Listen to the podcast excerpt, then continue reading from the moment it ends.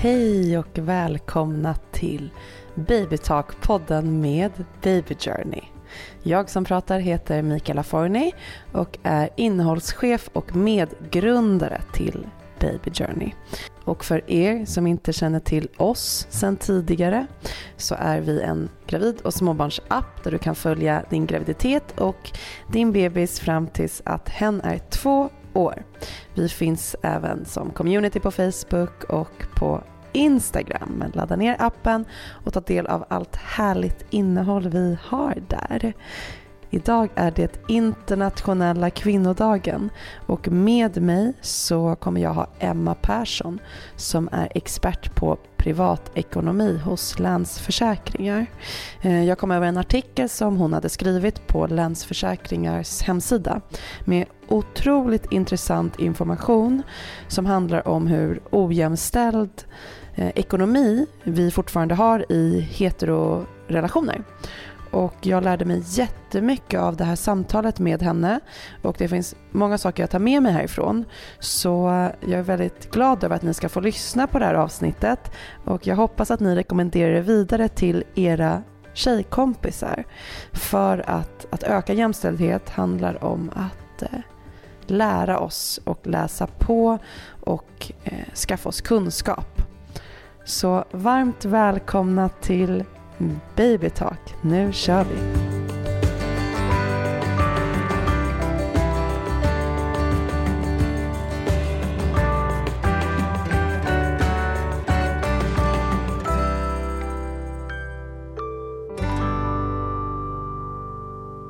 Hej Emma! Hej! Välkommen till Babytalk-podden med Baby Journey. Tack så mycket. Kan inte du berätta vem du är och vad du jobbar med?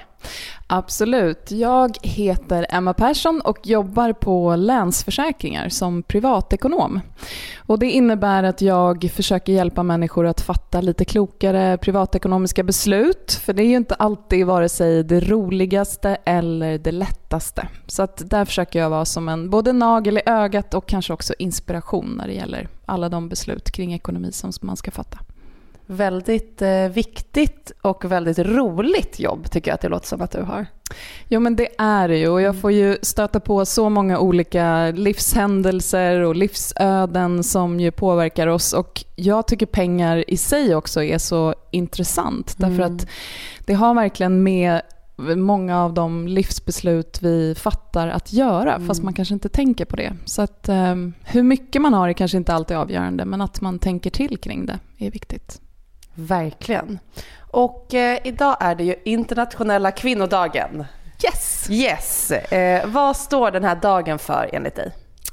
Nej, men det här är ju en eh, viktig dag för att det är en påminnelse om att eh, jämställdhetsfrågan är fortfarande viktig. Jag tror att det är lätt för oss svenskar att liksom slappna av och känna så här, men gud det finns många kvinnor i världen som har det sämre än vi och liksom vara nöjda med att mm. vi har kommit så pass långt som vi har gjort. Men jag tycker fortfarande att det finns många områden där det finns mycket kvar att göra. Så det är en, en viktig påminnelse i 8 mars.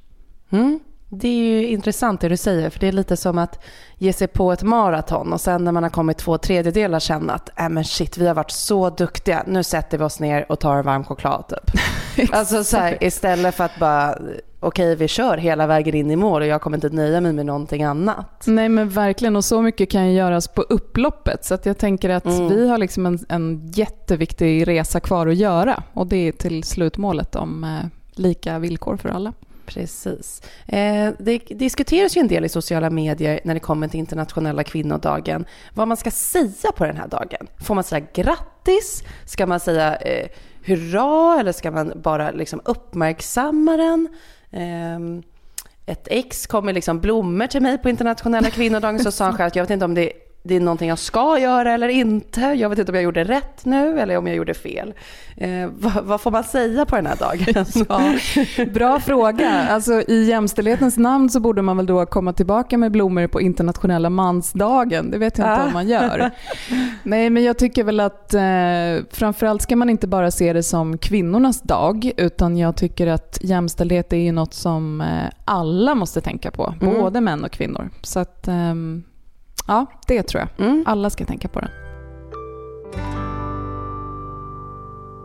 för mig så handlar eh, jämställdhet om att eh, skydda kvinnor på ett sätt eftersom att eh, kvinnor rent historiskt har haft det väldigt mycket sämre och sämre förutsättningar än män och fortfarande har än idag, till och med i ett sånt utvecklat land som Sverige.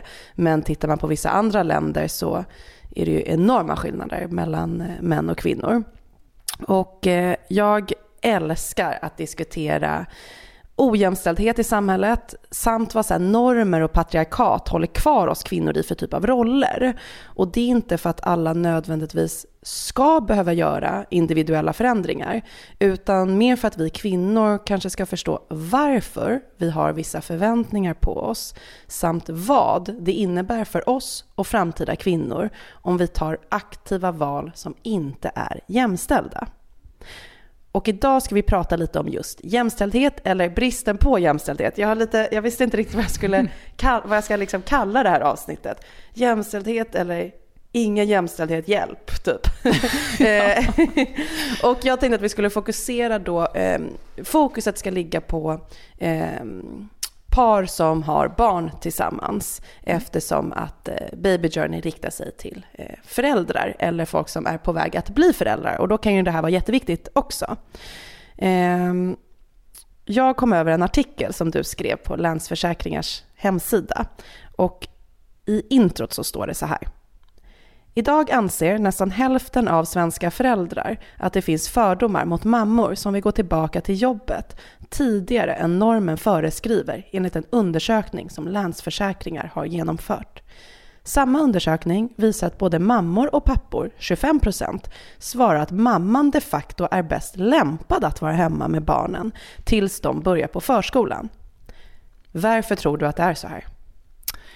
Ja, det var ju ett eh, nedslående men kanske väntat resultat som vi fick av den här undersökningen. Det verkar som att det finns kvar någon sorts syn på mamman som liksom den som har det traditionella uppfostringsansvaret. Mm. Och det tycker jag ju är lite märkligt idag när vi har kommit så pass långt. Därför att eh, vem som helst egentligen kan ju få ett barn att överleva idag och vi mm. vet mycket mer om liksom, anknytningsteorin och allt det här som kanske har legat kvinnor i fatet. Liksom. Um, så att jag, nej, jag tycker att det är ett, ett sorgligt resultat som också tror jag ligger till grund för att de här att föräldraskapet innebär en, en början på en ekonomisk ojämställdhet också. Mm. Därför att först kommer de här normerna in och så gör man olika val och så får det ekonomiska konsekvenser på sikt. Ja, för att längre ner i artikeln så står det också följande och det här tycker jag är så sjukt intressant så lyssna noga. Ett år innan ett par får barn skiljer det drygt 10% mellan mammor och pappors lön åtta år efter att paret har fått barn skiljer det cirka 30 procent. Det visar siffror från Försäkringskassan. Beräkningar från TCO visar också att mammor är borta i snitt 14,5 månader från arbetslivet under barnets två första år. Motsvarande siffra för pappor är 3,8 månader. Mm. Exakt, så är det ju. Och eh, det ser man ju även i liksom mer omfattande lönestatistik att mäns och kvinnors löner är ganska lika fram tills den dag då det första barnet föds. Mm. Därför att då börjar man, vad det nu är av för skäl då, om det är normer, förväntningar eller egna val, det, det vet vi inte riktigt. Men då händer det någonting. Liksom. Då går eh, lönerna isär därför att man gör olika val kring föräldraskapet, kring vem som har huvudansvaret i hemmet och helt plötsligt så är det som att eh, liksom kvinnans fokus på karriären avtar och därmed löneutveckling, därmed pension, därmed möjligheter att spara och skaffa sig den här ekonomiska handlingsfriheten som man ju behöver. Mm. Både om man väljer att leva kvar i relationen men framförallt om man väljer att gå skilda vägar längre fram. För det ser vi också att kvinnor har liksom sämre förutsättningar då under föräldraskapet och äktenskapet men även eh, om man går skilda vägar så bor kvinnor mindre, eh, liksom får bo längre ifrån skola och sådär. Och ja, det, det får långtgående konsekvenser. Ja, för det säger sig självt att om man separerar åtta år efter första barnet, då skiljer det eh, enligt den här undersökningen då ungefär 30 procent på män och kvinnors lön. Det betyder ju då att eh, jag som mamma kommer bo 30 procent sämre, jag kommer kunna åka på 30 procent mindre eller eh, enklare resor, jag kommer kunna ge mina barn 30 procent mindre eh, kläder, saker, utrustning för sport, aktiviteter, eh, vad det nu än är. Eh, och därmed då som du säger kanske måste bo längre, börja pendla mer, lägga mer tid på den typen av eh, saker som män då inte behöver göra avkall på. Men eh, alltså den stora frågan för mig är ju hur ska vi mm. ändra på det här? Jag blir ju alltså jätteledsen mm. och framförallt så jag själv personligen känner att jag blir väldigt frustrerad och mm. provocerad när jag hör det här. Ja men exakt, det, det blir man ju verkligen och som vi nämnde i inledningen här med internationella kvinnodagen så är ju det här verkligen en sak som är så viktig att uppmärksamma. För det tror jag väl är en sak som vi kan göra. Att, vi har, att du spelar in den här podden om ämnet, att eh, jag skriver artiklar om det, att mm. vi uppmärksammar det överallt och hela tiden. Så att man är medveten om att oavsett vilket val man fattar. För att jag tycker inte att vi ska syssla liksom med någon typ av skuldbeläggning av de mammor som vill ta mer av föräldraledigheten eller så. Utan det här ska vara ett eget val. Men vi måste vara medvetna om det. Och kanske som kvinnor att vi måste också tänka lite mer så här krast ekonomiskt. Mm. Det är lätt liksom att, jag vet ju själv hur det är som förälder. Det är, liksom, det är hormoner i omlopp och det är omsorg om barnen och det är liksom, ja men det är så mycket att tänka på. Men en liten del av hjärnan måste ändå vara fortfarande lite kalkylerande. Och det tror jag kanske att vi kan bli bättre på. Ja, för det där tycker jag också är intressant att um, om man vill och känner, för att kärleken till ett barn är ju ganska stark och kraftig och en del av en kan ju känna att amen, jag kanske bara vill, eller bara, men jag kanske vill vara med barnen och gå ner i arbetstid, eh, ta vabben eller vad det nu kan vara. Eh, om man vill göra det, men ändå vill hjälpa jämställdheten på traven, alltså hur gör man då? Jag tycker det känns som en så här snårig eh, kalkyl att räkna ut. Mm. Nej, men jag vet, ibland när jag pratar om att man ska konsumera mindre för att spara pengar så, så kan någon säga så här, men vadå, konsumtionen är så viktig för Sveriges BNP, ska man inte ta ansvar för den? Bara, fast nej, så mycket ansvar kan vi inte lägga på individen. Liksom, att hen ska förändra hela synen på allting. Liksom, utan valet måste ju fortfarande vara individens. Mm. Men vad man kan göra då Eh, medveten nu efter din podd om mm. att det här är liksom en viktig ekonomisk fråga är ju att ställa krav på sin partner. Att vet du vad, jag tar liksom ett större ansvar här vilket ska betraktas som ett jobb, vilket som helst, mm. som jag ska ha betalt för. Alltså jag ska ha kompensation för den minskade avsättningen till pensionen eller jag ska betala mindre av de gemensamma hushållsutgifterna eftersom jag har lägre inkomst så att jag har möjlighet att spara. Liksom, Våga ställa de kraven och inse att det också är en ekonomisk transaktion som sker.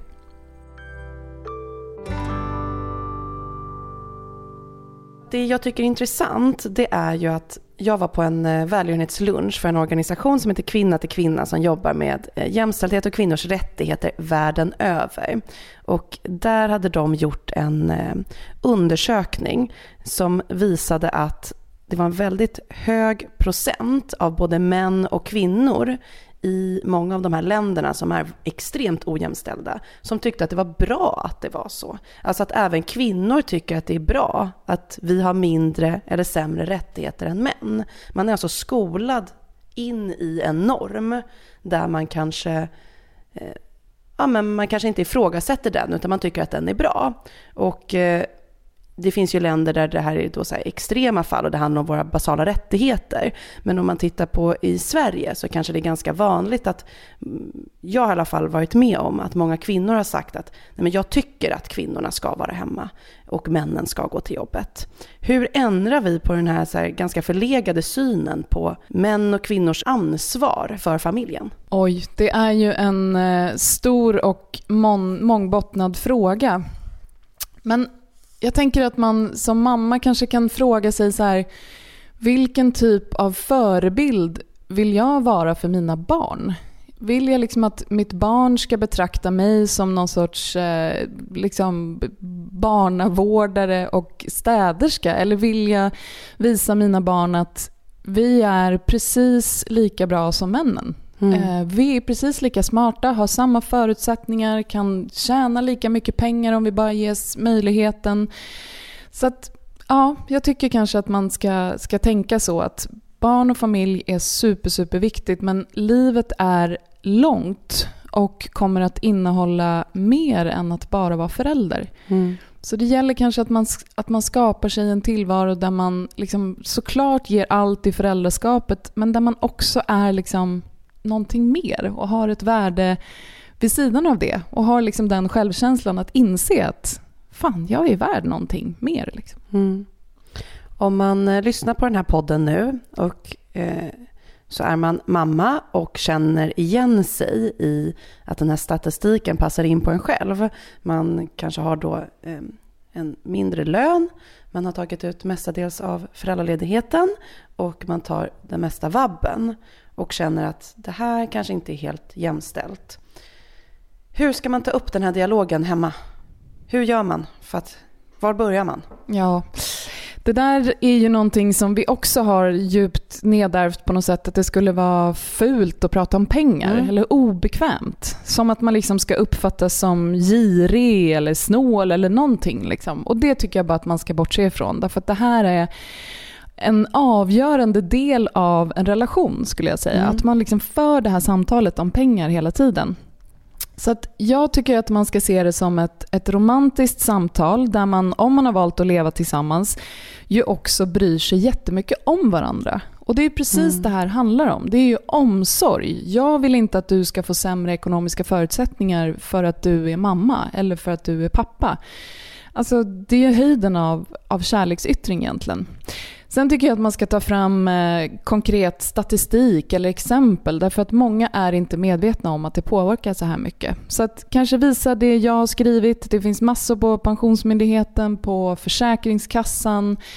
Eh, man kan prata med sin arbetsgivare om hur mycket det innebär i rena pengar om man eh, till exempel går ner i deltid eller så. Ehm, och så liksom visa på det, det krassa ekonomiska i det. Mm. Så statistik och fakta. Mm tycker jag. brukar vara bra underlag. Verkligen. Och inte eh. känslor och typ skrik. Ja, precis. Eh, tips till eh, de mesta diskussionerna man kan ha hemma. Yes. man vill få ut någonting. Jag är ju själv arbetsgivare och har ju ett företag med anställda. Vad för typ av, vad tycker du att arbetsgivare och egenföretagare kan göra för att hjälpa jämställdheten på traven? Nej, men det är väl här som de här normerna och förväntningarna blir ett problem. Därför att om man så går runt med dem som privatperson då, kanske inte man, då påverkar man bara sitt eget beslut. Men vad man kanske ska vara medveten om är att de här normerna de går genom hela samhället. Så att kanske att man också som arbetsgivare bör fundera över så här, är jag påverkad av de här normerna? Mm. Tänker jag när jag ska anställa en kvinna att så här, ah, ja, hon kommer ju vara hemma mer eller hon kommer ju vabba mer. Eller liksom, och påverkar det mina anställningsbeslut? Det kanske man behöver tänka till mm. lite extra till, eller kring.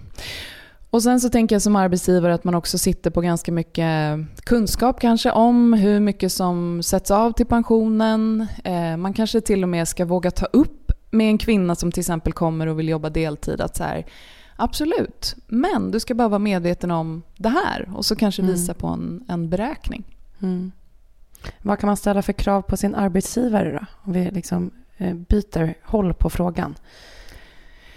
Alltså man ska ju komma ihåg att eh, man som föräldraledig till exempel har samma rättigheter som en anställd. Mm. Så att man kan ju förvänta sig att man ska få liksom återkoppling om vad som pågår på eh, arbetsplatsen. Man ska ju inte diskrimineras på något sätt om mm. man liksom söker ett jobb eller så. Så att håll lite koll på att arbetsgivaren verkligen sköter det här och liksom bryr sig om dig fast du är eh, borta tillfälligt. Därför att det tror jag kanske också ligger mycket till grund för det här med att kvinnors karriär halkar efter lite. Man är liksom borta, man ses kanske som en som ändå kommer vara lite mer borta och så liksom halkar man bakåt i arbetsgivarens eh, medvetande. Ja, för det är ju faktiskt också så att eh, jag kan uppleva själv att är du i en bransch som är föränderlig, en bransch som jag själv då verkar i som är tech och eh, influencervärlden, det går ju extremt snabbt. Att vara hemma i två års tid kanske och vara helt föräldraledig och inte vara delaktig. Eh, det gör ju att när du kommer tillbaka, även om du har hunnit jobba dig upp till en ganska bra position innan, så är det inte säkert att du har kunskaper nog att vara kvar på den positionen när du kommer hem eller när du kommer tillbaka. För att eh, det har hänt så mycket. Branschen har snurrat så extremt fort. Eh, tycker du här att ja, kan man ställa krav på arbetsgivaren om att liksom, jag vill jobba några dagar i veckan under hela perioden eller jag vill inte eh, vara helt föräldraledig alls eller jag vill vara föräldraledig delvis. Vad gör man om arbetsgivaren eh, säger att du måste välja, alltså antingen jobba heltid eller vara hemma deltid? Jag tycker att eh, man ska absolut förvänta sig att arbetsgivaren vill eh, liksom vara vill det bästa för dig. Mm. Eh, och att man ska föra en dialog om vad som är möjligt. Självklart måste man ju liksom se till vilken bransch man är och om det överhuvudtaget är möjligt. Mm. Men om jag vore arbetsgivare skulle jag bara se det som positivt att du som arbetstagare vill hålla kontakten med arbetsplatsen, eh, vill liksom inte bli bortskuffad i någon sorts eh, vare sig lönedialog eller karriärutveckling. Så att se det som någonting positivt och eh, ställ krav helt enkelt.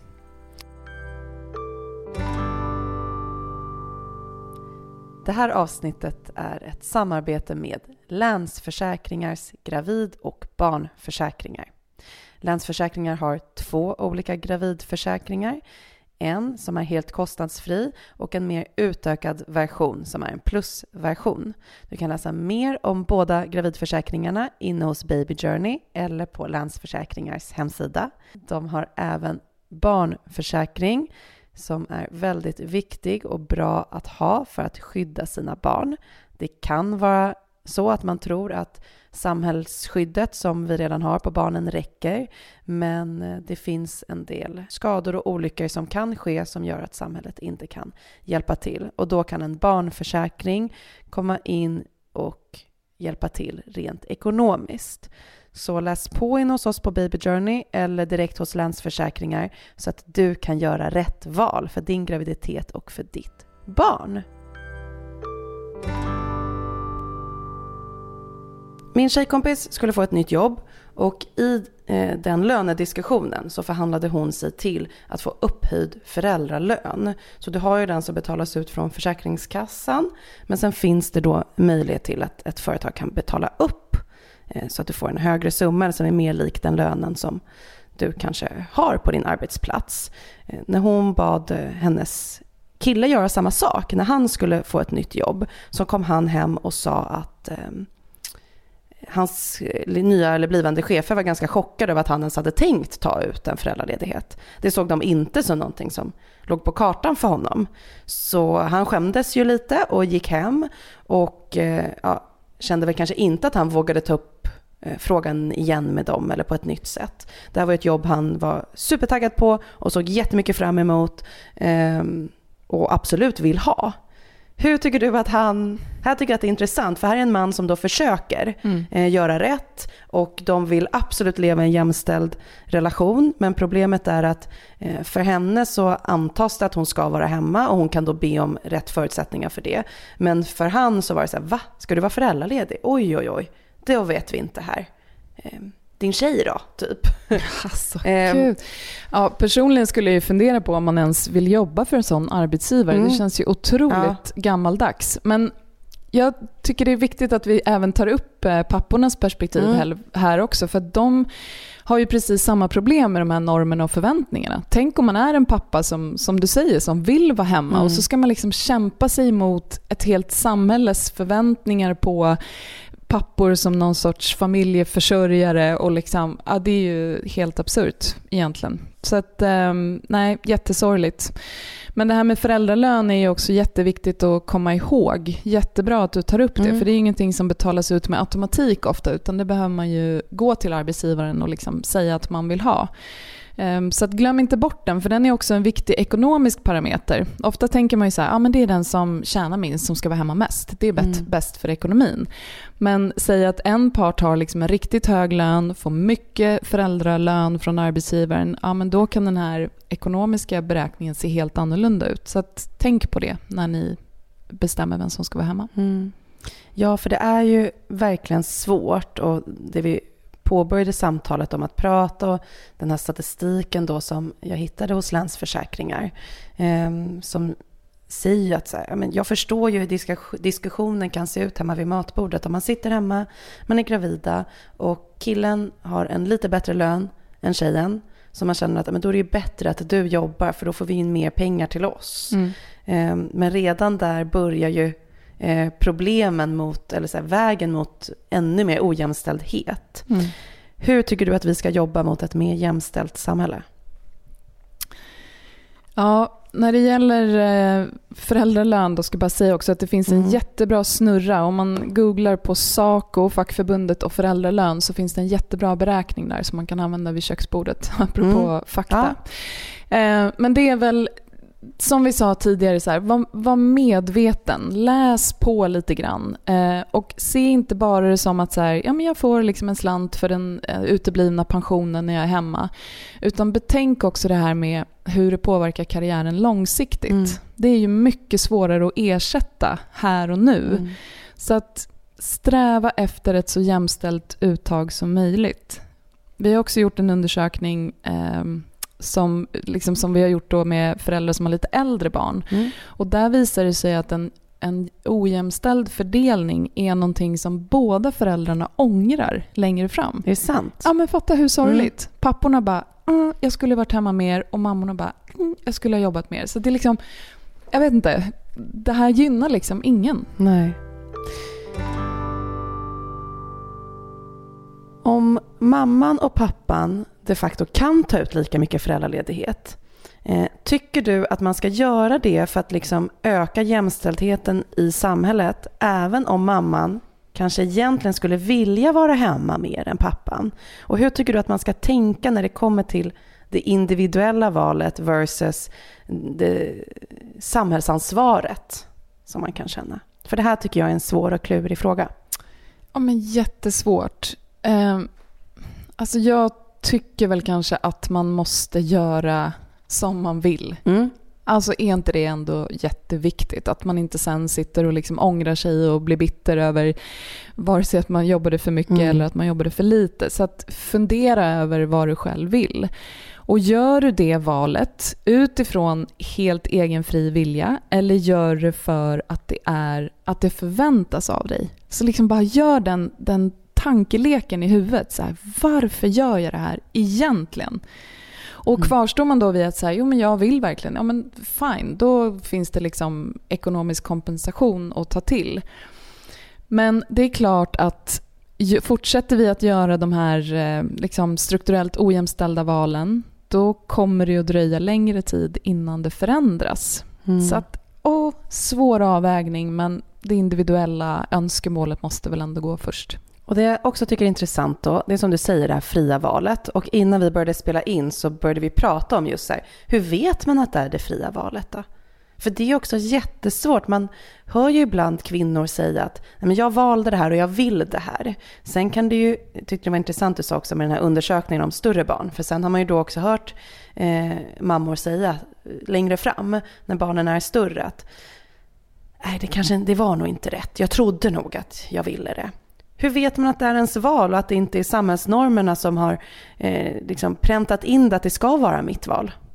Alltså det här är ju sjukt svårt, jag blir mm. galen. Mm. Nej men jag, jag vet faktiskt inte. Jag önskar att jag hade liksom, så här gör du, ett test. Snälla eh. sitt på alla svar Emma. Precis. Nej men alltså jag, återigen tror jag att så här, ökad kunskap och medvetenhet är väl det första steget. Att så här, wait a minute, vad är det här egentligen? Mm. Då kanske man tänker till en extra gång. Hur viktigt är det att ha saker på papper? Om man inte är gifta, om man som kvinna vill skydda sig själv och i relationen är den som tar mer ansvar för familjeliv AB? Bra fråga. Mm.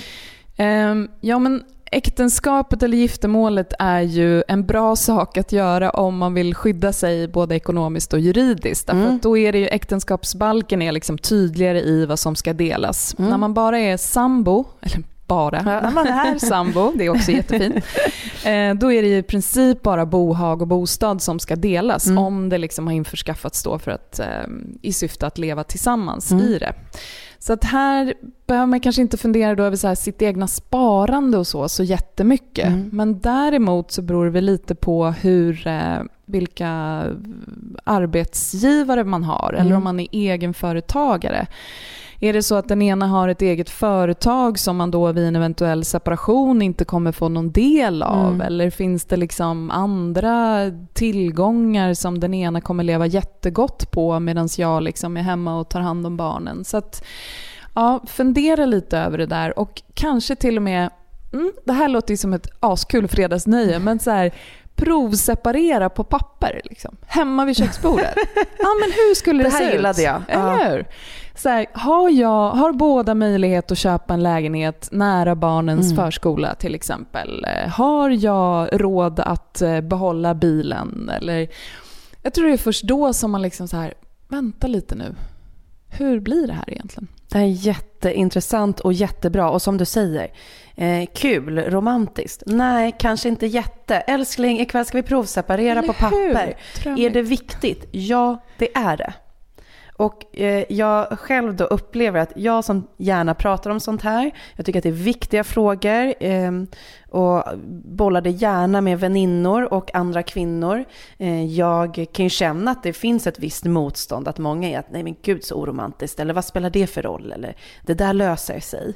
Eh, men det är ju att vi inte tar ansvar för vårt eget liv mm. som gör att vi får ett mer ojämställt liv och kanske ångrar oss mm. längre fram. Och det måste vi undvika.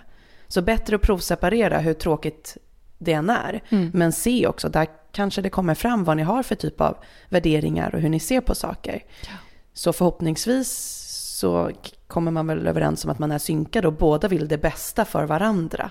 Både nu och i framtiden. Mm. För att man är ju föräldrar till samma barn. Exakt. Och man vill väl att den andra ska ha det precis lika bra som man själv har det. Jag kan ju inte tänka mig, jag hade ju aldrig velat att Dante skulle få ha det sämre hos hans pappa. Och att jag skulle få vara liksom lyxloppan. Nej. Att säga hos mamma, då är det glassigt och härligt. Hos pappa, där sover alla i samma rum. Liksom. Mm. Det skulle jag ju aldrig vilja. Jag vill att han ska ha lika bra och lika härligt hos båda sina föräldrar. Och det borde ju alla vilja. Verkligen. Och om ens partner visar att den, hen har andra värderingar så är det ganska intressant också. Så här, här kom det här fram. Mm. Det är mycket man inte vet om ens partner. Mina tjejkompisar brukar säga liksom att ja, skilsmässan tar ju fram det värsta då. Mm. Eh, men man, man kanske aldrig, det kanske är för att man aldrig har vågat prata om de här ämnena innan. Nej, men exakt. Och det är, jag tycker det är höjden av romantik också. Att så här, jag kommer bry mig om dig även om vi går skilda vägar. Mm. Alltså hur fint är inte det? Och sen om det då kanske främst är för att man är liksom föräldrar till samma barn. Men jag vet inte, jag tycker att det är, att det är romantiskt mm. att bry sig så långtgående om den andra. Mm. Så att,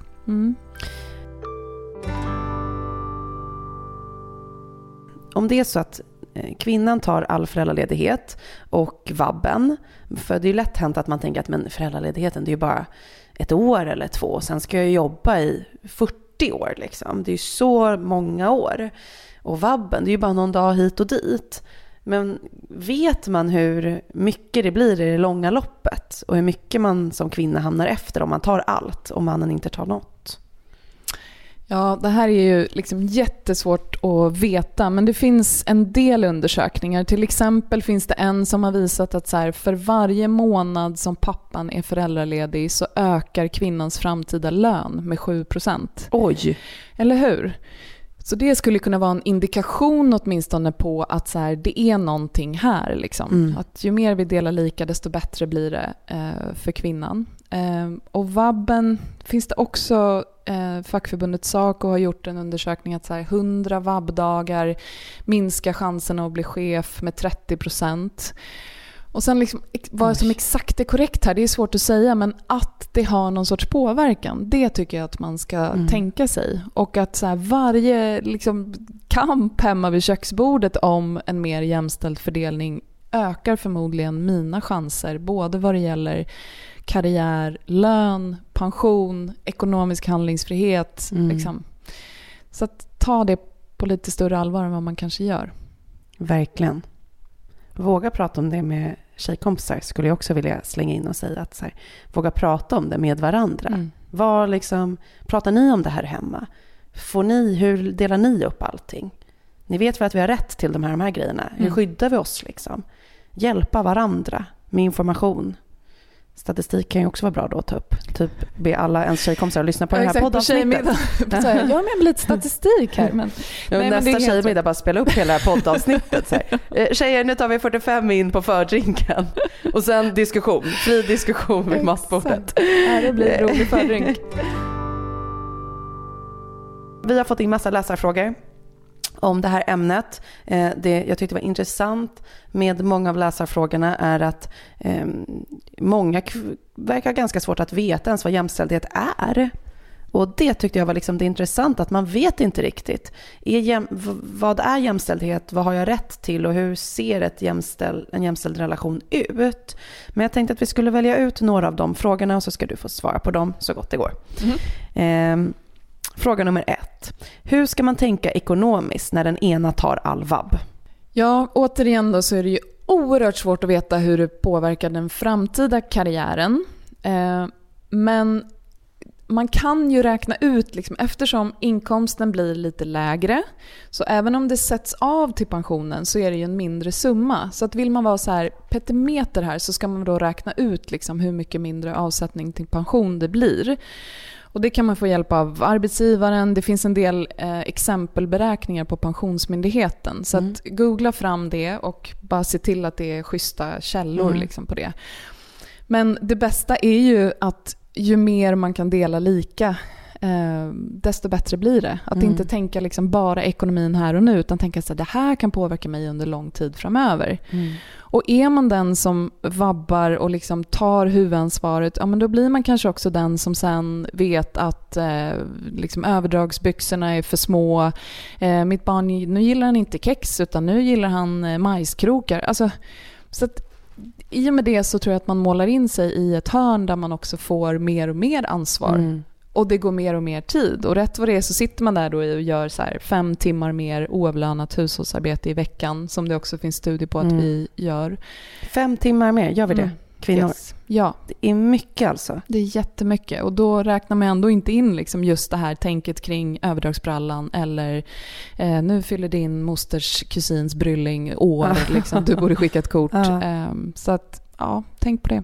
Projektledningen är ju otroligt intressant för den är så svår att eh, beräkna. Mm. Så hur mycket är projektledningen? Som du säger att det blir lätt hänt att man börjar med att ta lite, lite mer ansvar men sen är man den som vet vart allting ligger, mm. som tvättar allting, som vet när barnen håller på att växa ut storlekar, som beställer hem.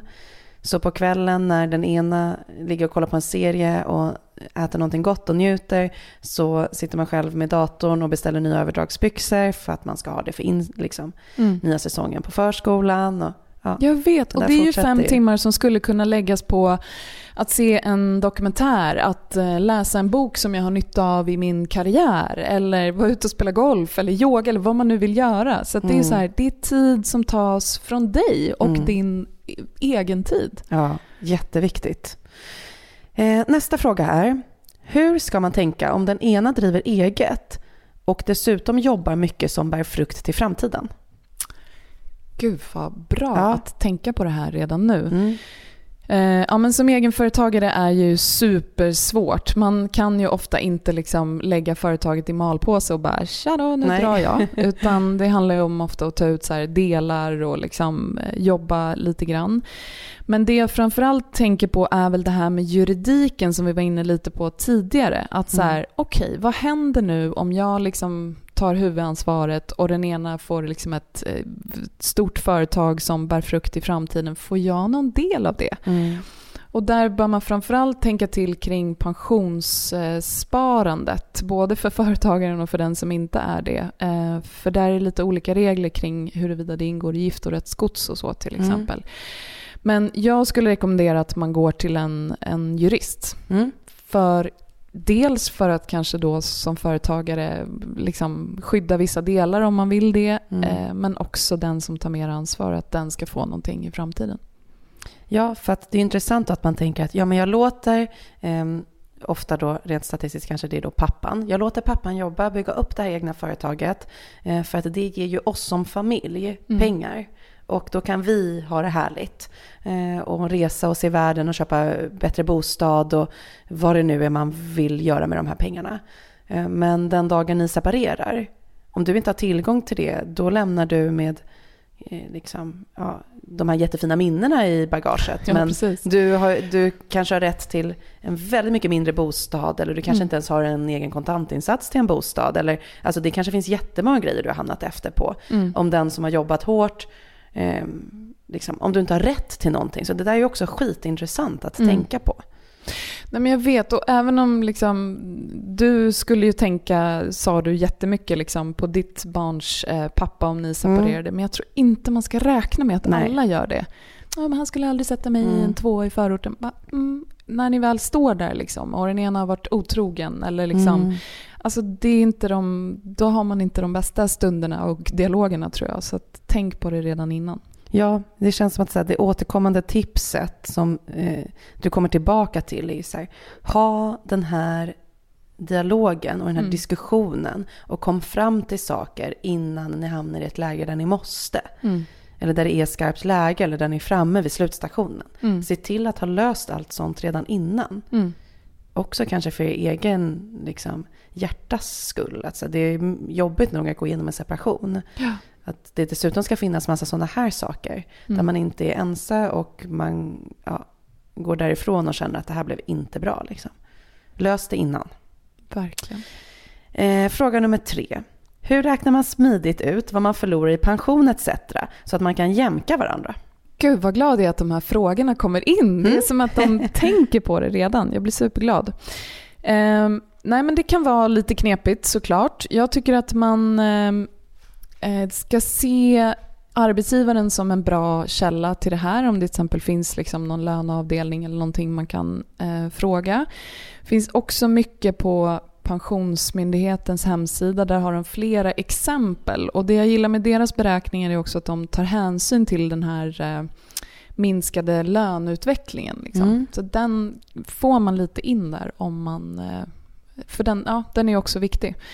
Ehm, och sen tycker jag att eh, man ska... Nej, Mm. det var inget Ja. mer.